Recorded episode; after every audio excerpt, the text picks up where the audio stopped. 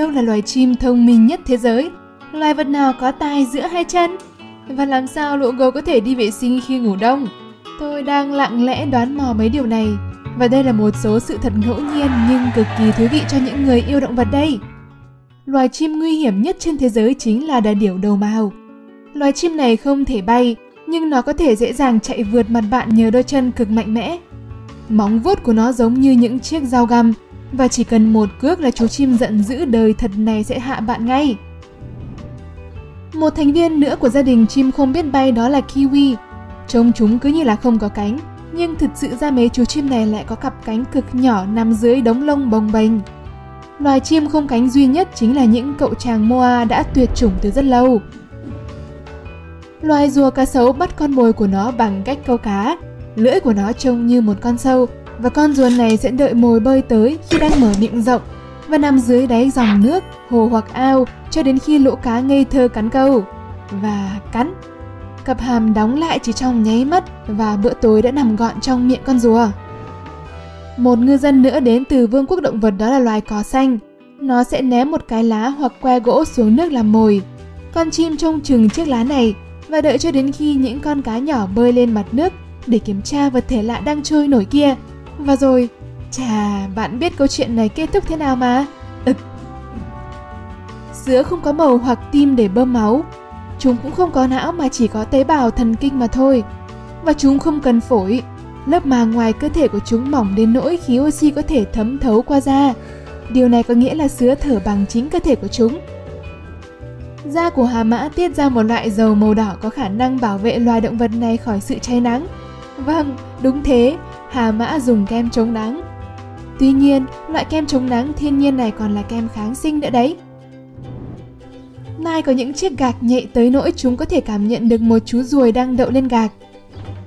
Đông Nam Á có những con rồng bay thật ở các khu rừng mưa nhiệt đới, nhưng nếu bạn đang mong chờ một loài bò sát khổng lồ có thể thở ra lửa đang bay trên đầu những người dân khốn khổ thì sai rồi. Đây chỉ là một con thằn lằn tí hon có kích thước bằng bàn tay của bạn và chúng không bay được mà lượn người qua một khoảng cách ngắn hoặc rơi xuống nhưng cực ngầu. Có thể bạn đã biết về những loài thực vật, bò sát và nhện có độc rồi, nhưng chắc là chưa biết về đám chim có độc đâu nhỉ. Độc tố nằm trong cơ thể, cánh và cả da. Điều này khiến kẻ săn mồi gặp nguy hiểm khi ăn chúng sao biển có thể ôm trọn con mồi bằng dạ dày và ăn con mồi ấy từ ngoài cơ thể nó và rồi chúng sẽ đẩy dạ dày vào lại bên trong. Chà, tiện nhỉ. Họ hàng của chúng, hải sâm cũng có thể dùng thủ thuật nói trên đấy, ngoại trừ việc chúng sẽ hù dọa kẻ địch bằng kế quẳng ruột lại luôn. Cũng không sao đâu, phần cơ thể bị bỏ đi sẽ nhanh chóng mọc lại. Quạ là loài chim thông minh nhất và lén lút nhất thế giới đấy một con quạ đen sẽ đi theo một con khác cho đến khi biết được tên kia đang giấu thức ăn ở đâu. Sau đó tên rình rập lén lút ấy sẽ trộm luôn số thức ăn đó. Nhưng loại quạ thông minh nhất chính là quạ New Caledonia. Nó có thể tạo ra những công cụ phức tạp như móc và giáo để đưa con mồi ra khỏi lỗ trú ẩn trong cây và cành của chúng. Dấu vân tay của loài koala gần như giống hệt với dấu vân tay của con người.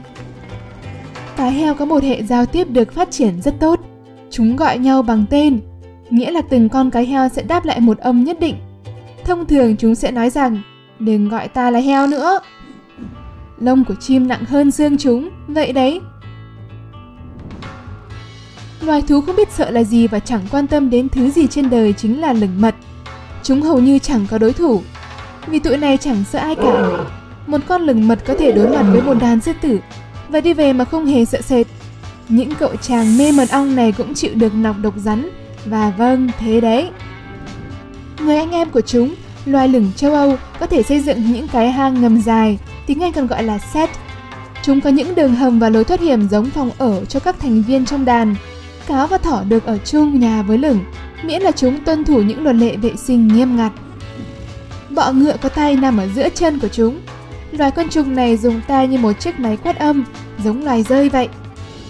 Rùa biển luôn luôn khóc, Chẳng phải chúng đang buồn đâu, nước mắt chảy ra là vì loài rùa biển phải bài tiết lượng muối thừa trong cơ thể ra mà thôi. Yến đen là một loài chim bí ẩn có thể sống, ăn và ngủ trên bầu trời. Có những lúc chúng không hạ cánh trong hàng tháng trời, lý do tại sao thì chẳng ai biết cả. Trong suốt cuộc đời của chúng, Yến đen bay được một quãng đường có độ dài gấp 14 lần khoảng cách giữa trái đất và mặt trăng đấy. Cá cũng có thể bay được. Nhờ những chiếc vây có hình dáng giống cánh chim, cá chuồn có thể lướt trên mặt biển một quãng đường dài 200 mét hay gần hai cái sân bóng bầu dục. Chúng phải bay để trốn thoát khỏi kẻ săn mồi. Khi một con gấu ngủ đông, nhịp tim và quá trình trao đổi chất của chúng sẽ chậm lại. Quá trình trao đổi chất là hoạt động khi cơ thể bạn phân rã thức ăn thành những chất cơ bản cần thiết, ví dụ như protein, canxi và vân vân. Nhưng trong khi ngủ đông, mọi thứ gấu đã nuốt vào dạ dày sẽ được tích lũy lại trong ruột như là một cái thùng vậy. Loài vật này không đi vệ sinh vào thời điểm này và trong cả mùa đông. Nó sẽ đi xả lũ ngay khi thức dậy. Tôi cá là thế đấy. Những tiếng ồn lớn có thể sẽ không đánh thức mấy chú gấu khi chúng đang ngủ như chết. Đây chính là lúc gấu ngủ rất sâu trong giai đoạn ngủ đông. Nhưng điều này không có nghĩa là bạn nên đi lại gần chúng. Chúng vẫn có thể cảm nhận được sự nguy hiểm trong khoảng thời gian này. Và vâng, chúng sẽ thức dậy ngay lập tức để xử lý mối đe dọa. Loài cua Heikegani sống ở các bờ biển tại Nhật Bản và mai của chúng có những vân nổi rất giống hình một khuôn mặt người. Đặc biệt hơn, đó là mặt của một samurai đang tức giận. Vì thế chúng mới có biệt danh là cua samurai. Loài chim nhanh nhất chính là chim cắt lớn. Chúng có thể đạt được tốc độ 320 km một giờ khi đang liệng xuống. Vận tốc này nhanh hơn cả một cái tên được bắn đi. Gấu bắc cực chạm mũi với mũi để chào nhau và hỏi xin thức ăn. May mà chúng còn hỏi xin đấy. Thật ra thì chim không hót chỉ khi đang vui hay hạnh phúc đâu. Chim dùng tiếng hót của mình để đánh dấu lãnh thổ và thu hút bạn tình. Chà, chúng ta cũng giống chúng đấy chứ. Không phải là vụ bạn tình đâu. Tôi luôn hát vào mặt hàng xóm để họ ra khỏi vườn nhà tôi. Khi một vật thể lạ lọt vào bên trong vỏ của một chú hầu, ví dụ như cát, ký sinh trùng hay rác, thì mặt vỏ trong của loài nhuyễn thể này sẽ bị kích thích. Vì hầu không thể tách vật lạ đó ra, nên chúng sẽ bao phủ nó bằng những lớp sừng mỏng để tách tạp chất khỏi cơ thể. Những lớp ngọc trai dồn lại cho đến khi một viên ngọc hình thành. Trong quá khứ, người ta tin rằng ngọc trai là nước mắt của thiên cá. Giờ thì chúng ta đã biết rằng những viên ngọc này chỉ là mấy cái mảnh vụn được trang trí mà thôi. Cú được cho là một trong những loài chim săn mồi nguy hiểm nhất, nhờ những chiếc lông độc nhất vô nhị mà loài chim mắt to ấy có thể bay trong im lặng. À, phải rồi, nói đến mắt thì cú không thể di chuyển mắt đâu. Đó chính là lý do tại sao cú phải xoay đầu 270 độ để nhìn ngó xung quanh. Người ta thường mang những chú chim hoàng yến đến mỏ để cảnh báo khi có nguy hiểm.